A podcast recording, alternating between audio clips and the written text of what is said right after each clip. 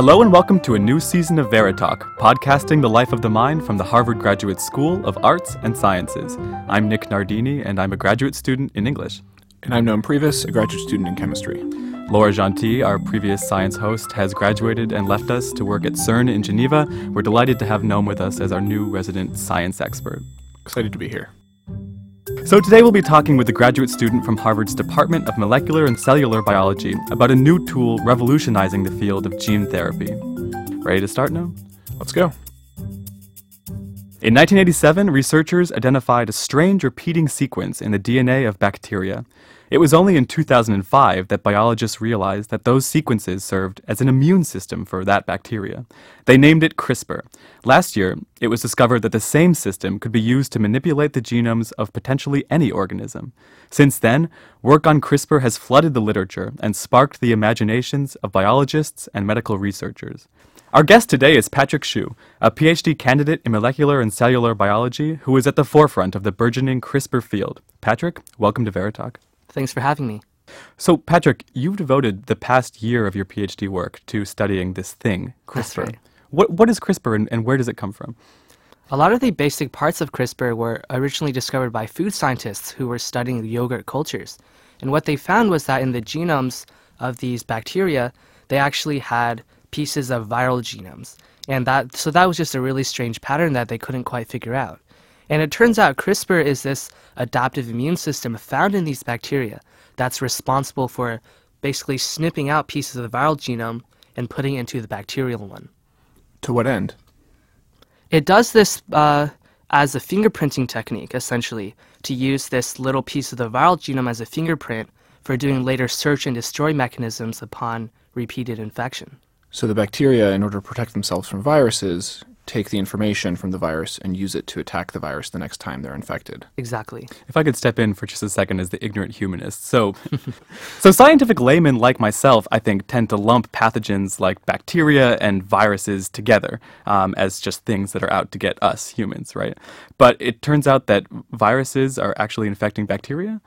Yeah, that's right. Think about it from the bacterial perspective. Actually, everyone else is out to get them. And so, one way that these bacteria have found to protect themselves from the viruses is to absorb some of those viruses' DNA and then use it to to do what exactly? No, that's absolutely how it works. Um, essentially, it uh, has this uh, CRISPR genome, essentially, its own little piece of its world. And it takes the viral, the foreign viral DNA, puts it into its own locus, its own genetic uh, sequence, and basically uses that as its uh, search and destroy mechanism. So basically, it can match the viral genome that it snips and puts it into its own CRISPR genome to find the phage later in life. Ah, so this strand of viral DNA incorporated into the bacteria DNA allows the bacteria, uh, when encountering a virus, to identify it as a certain type of virus. Exactly. Serving almost as like a memory. That's right. Yeah, an immune memory, if you will. And the adaptive part of it comes from if it's infected by many different kinds of viruses. So it can take a piece of virus A, a piece of virus B, and a piece of virus C, and use all of those pieces to fight against multiple viruses at once. Hmm. And so CRISPR is the name that we've given to these absorbed viral DNA strands found in bacteria. For this particular system, yes. And, and so CRISPR is an acronym, right? C R I S P R. That's right. And It- what does it stand for? It stands for clustered, regularly interspaced palindromic repeats. The name the name is very complicated, but it's it's very simple, right? It it points to these palindromic repeats that interspace these pieces of the viral genome. And the, the key uh, key behind that is that CRISPR needs to process the pieces of the viral genome to use it as the fingerprint mechanism, right? But it needs to distinguish the piece of the viral genome in its own CRISPR genome from the one in the virus itself. And these palindromic repeats are what allows it to distinguish between self and non-self. Why is it important that it distinguish between self and non-self? Well, clearly, if it can't tell between the virus and itself, if it starts to cut its own genome, the cell will probably die. Okay, so this is an interesting discovery made, you said, by food scientists investigating the bacteria in, in yogurt. That's right. And So it's fascinating, but it's not immediately clear, at least to me, what the application of this would be to genetic engineering. So where did scientists go from there? so the key insight was the, that you could actually take the minimal components of the CRISPR system and port it to different organisms. And so you could orthologously express them, basically take these bacterial proteins and associated elements, stick them into human cells, and actually design them and program them, program CRISPR to cut any DNA sequence of choice. So the same mechanism that is allowing these bacteria to cut snippets of viral DNA and incorporate it into their own could be used to cut snippets of any DNA that we want and incorporate it into, say, human DNA? Right, so the exciting part is that these basic mechanisms that allow CRISPR to work somehow allow it to still work in human cells. And the point being that instead of putting in a piece of the viral genome into the CRISPR genome, you could put actually some other sequence. So you could essentially trick CRISPR to instead of loading a piece of the viral genome, to load something that you designed yourself. What's the advantage of CRISPR over previous genome engineering technologies? So there, uh, there are other genome engineering technologies that have been used in the past two decades or so. One of them is called, you know, these zinc finger proteins, and the others are called tail proteins or transcriptional activator-like effectors. And the main difference was that these older, if you will, technologies although they're, they're really not that old. Tails came out maybe in 09. Was, obsolescence. Right? that's true. No, the genome engineering is such a fast-paced field. The difference was that these are uh, proteins that bind to DNA um, through these protein-DNA interactions, whereas CRISPR is guided by these uh, viral genome snippets that it converts into RNA and uses this as an RNA guide. And so the initial excitement around CRISPR was that A, you wouldn't have to build a huge protein to recognize your DNA sequence of choice, but rather you could simply switch out this RNA guide, which is just infinitely easier to do. So, besides convenience of switching uh, from proteins to RNA, are there any other advantages of CRISPR? Yeah, absolutely. So, the problem with these proteins, though, is that also that they're so large. By comparison, these RNAs are much smaller, so that you could uh, have this idea where you have one cell and deliver CRISPR with multiple RNAs at once, allowing it to target multiple sequences, which allows you to engineer a cell not just at one site, but at multiple sites. Genome engineering is a field that's been around for decades now. Um, what, how do we see CRISPR uh, affecting the future of this field? Right. So I want to stress first that I'm talking about eukaryotic genome engineering and in particular its applications in mammalian cells. So there actually are all sorts of techniques out there already to engineer prokaryotes and bacteria themselves. But in, in engineering human cells, for example, our repertoire of tools available to us is much more limited. And so CRISPR has been really exciting because it's really allowing us to push the forefront of this field.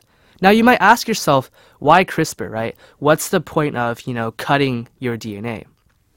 And the point is that by cutting the DNA of your cell, the cell will go through this uh, damage response and try to repair and stitch its DNA back together. And in doing so, this will allow you to trick the cell and introduce a different sequence, a sequence that you've designed. So, what's the current state of CRISPR use? Have we started selecting snippets of DNA to I- insert into eukaryote DNA? Right, so that absolutely already works. Mm-hmm. Um, CRISPR has been demonstrated to work in human cells, and it's been used to make transgenic animals, model organisms as well. What are from, some examples? So, from, uh, from rats to mice to zebrafish, the Drosophila fruit fly, or the C. elegans roundworm. And there are people who will be trying it with, you know, larger organisms from pigs to monkeys. And what have we done so far? What sort of DNA have we inserted into, say, the zebrafish? So, so far, because CRISPR is actually only nine months old so far since its reconstitution into different kinds of uh, species, um, researchers have been focused on doing what are called proof of concepts, showing that it works in their particular model organism. And from here on, we're going to be trying to actually engineer the systems for our own particular purposes. And this will be broadly applicable for applications across benchtop basic research to biotechnology to medicine. Mm-hmm. Have there been any proposals for ways to use CRISPR to engineer disease in human cells? Yeah, so that touches on this field of medical therapeutics called gene therapy, which is this idea where you can basically correct a diseased copy of a gene with a correct copy. So if a gene is mutated, you'll have a mutated protein which won't function properly, and this can lead to all sorts of uh, problems such as disease. Mm-hmm. And by correcting that protein, you could restore its proper function.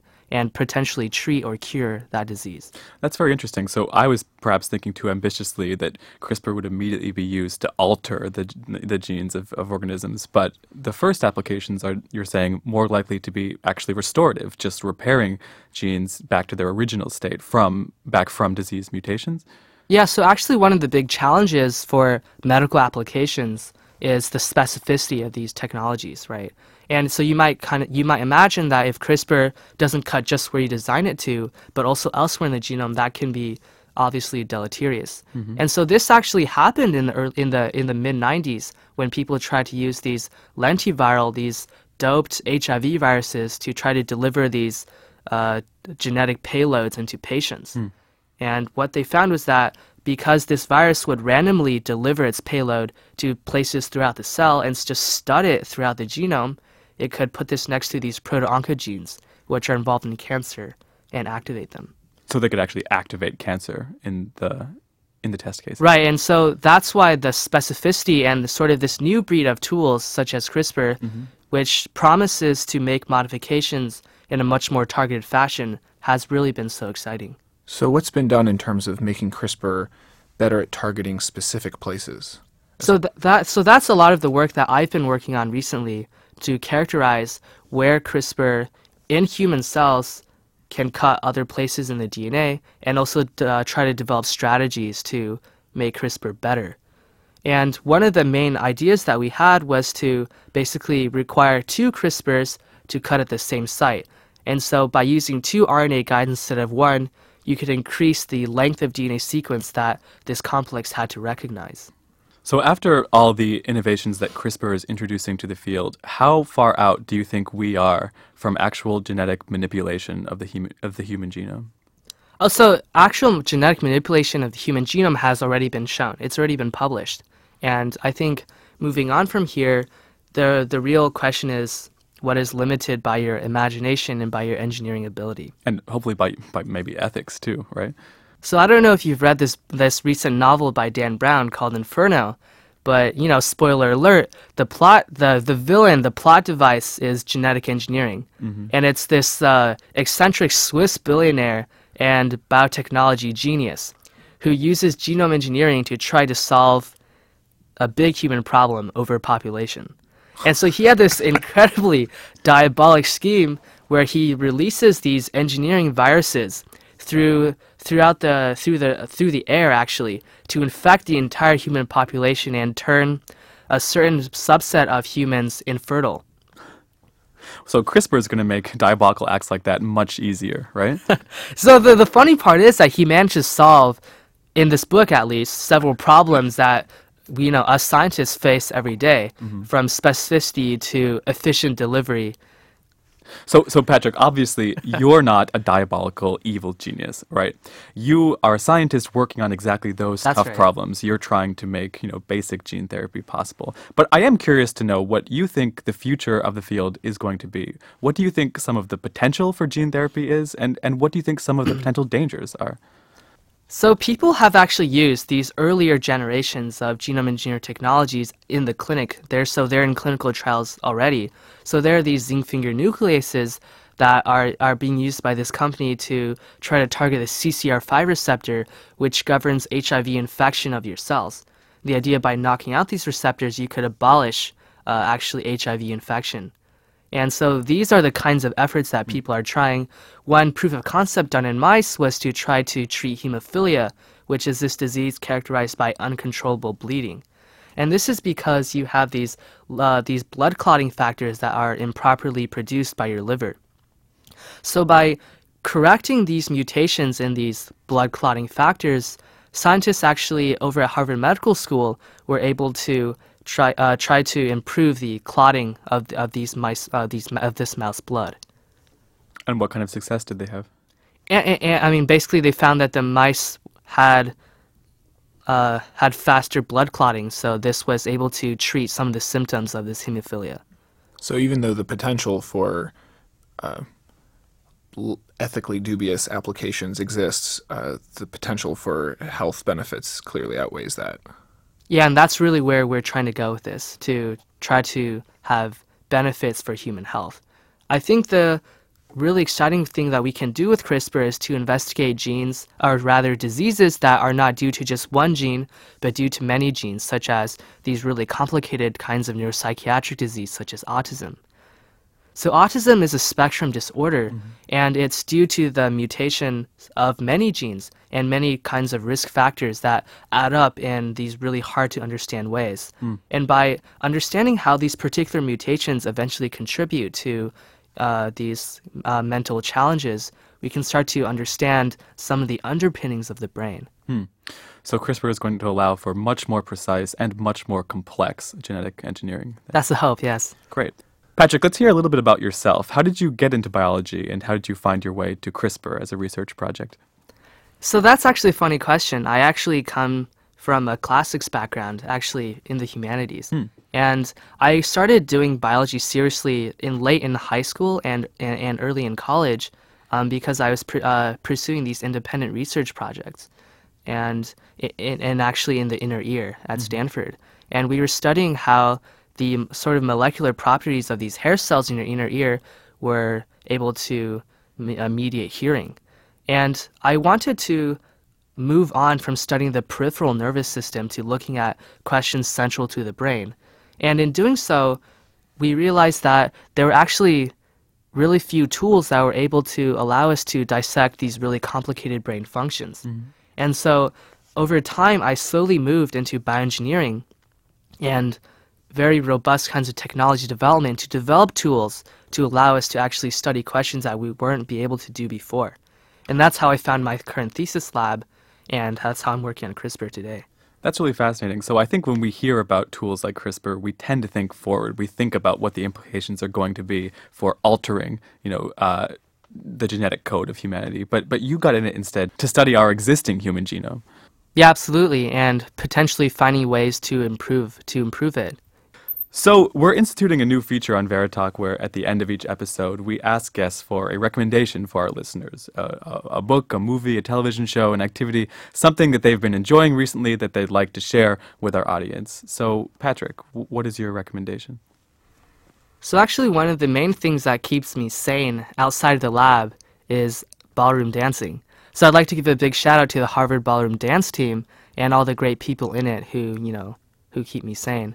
So, what is it about ballroom dance that is especially sanity preserving? I think the th- main thing that really attracted it uh, tra- attracted me to it was that when I'm dancing, I don't think about my biology, and that's because it actually has a lot of technical fineries, uh, technical niceties that are really attractive to uh, to scientists or engineers. How did you get into ballroom dancing? So my first year here, there were these posters all over campus that said "Dance Camp." Uh, have you ever wanted to be a ballroom dancer? Do you like watching Disney? and so I, I showed up to this dance camp, and you know, there they we have these professional coaches that were teaching us to dance, and then the rest was history. So, I've always wondered what are the judging criteria for ballroom dance? H- how are you evaluated? So they evaluate you on a on a combination of factors from simply your musicality, how well do you dance and respond to the music, to your to your steps, um, how technically careful did you make a particular figure, to just simply your energy as a couple, how you come together with your partner, as well as just you know how how do you look as a person? Do you look confident on the floor? Do you look like you're enjoying yourself? And do you have any particular special moves? Oh, absolutely. What's your best? You'd have to come see that in person. Okay. Well, Patrick Shu, thank you very much for joining us. Thank you so much for having me. It's been a great pleasure. And Noam, thank you for joining me on your first session of Fair Talk. Glad to be here. Thanks also to our producer James Brandt and our guardian protectors in the GSAS Office of Communications. Veritalk is made possible with help from the Harvard Media Production Center, and our theme music is by Domenico Vicinanza. We'd love to hear your comments or suggestions for future guests. You can reach us at veritalk at gmail.com or find us at facebook.com slash veritalk. From all of us at Veritalk, thanks for listening.